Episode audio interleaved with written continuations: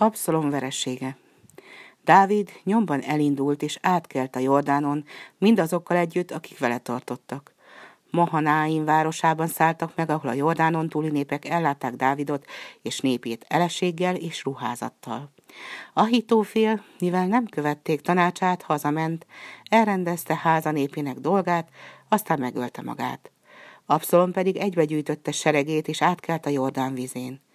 Dávid megszámlálta akkor a népet, amely vele tartott, ezredeseket és századosokat rendelt föléjük, s három részre osztotta seregét. Aztán így szólt a néphez. Bizony, magam is elmegyek veletek. De a nép ezt mondta, ne jöjj, mert jobb, ha te a városból segítesz bennünket. Dávid teljesítette kérésüket. Megállt Mahaniám kapujában, és az egész sereg századonként és ezredenként kivonult előtte. Dávid az egész népfüle hallatára megparancsolta vezéreinek, Joábnak, Abisáinak és Ittainak, fiaimmal, Abszolonnal kíméletesen bányatok. És Dávid serege kiment a mezőre, és megütközött az Abszolonéval, és a Dávidé megverte az Abszolonét, és mintegy húszezer ember veszett oda azon a napon.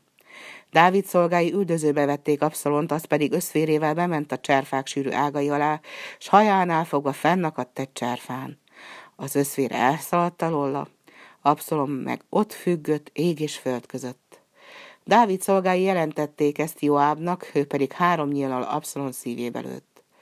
Joáb ezután megfújta trombitáját, hogy a sereg ne üzze tovább Abszolon seregét, mert kímélni akarta a népet.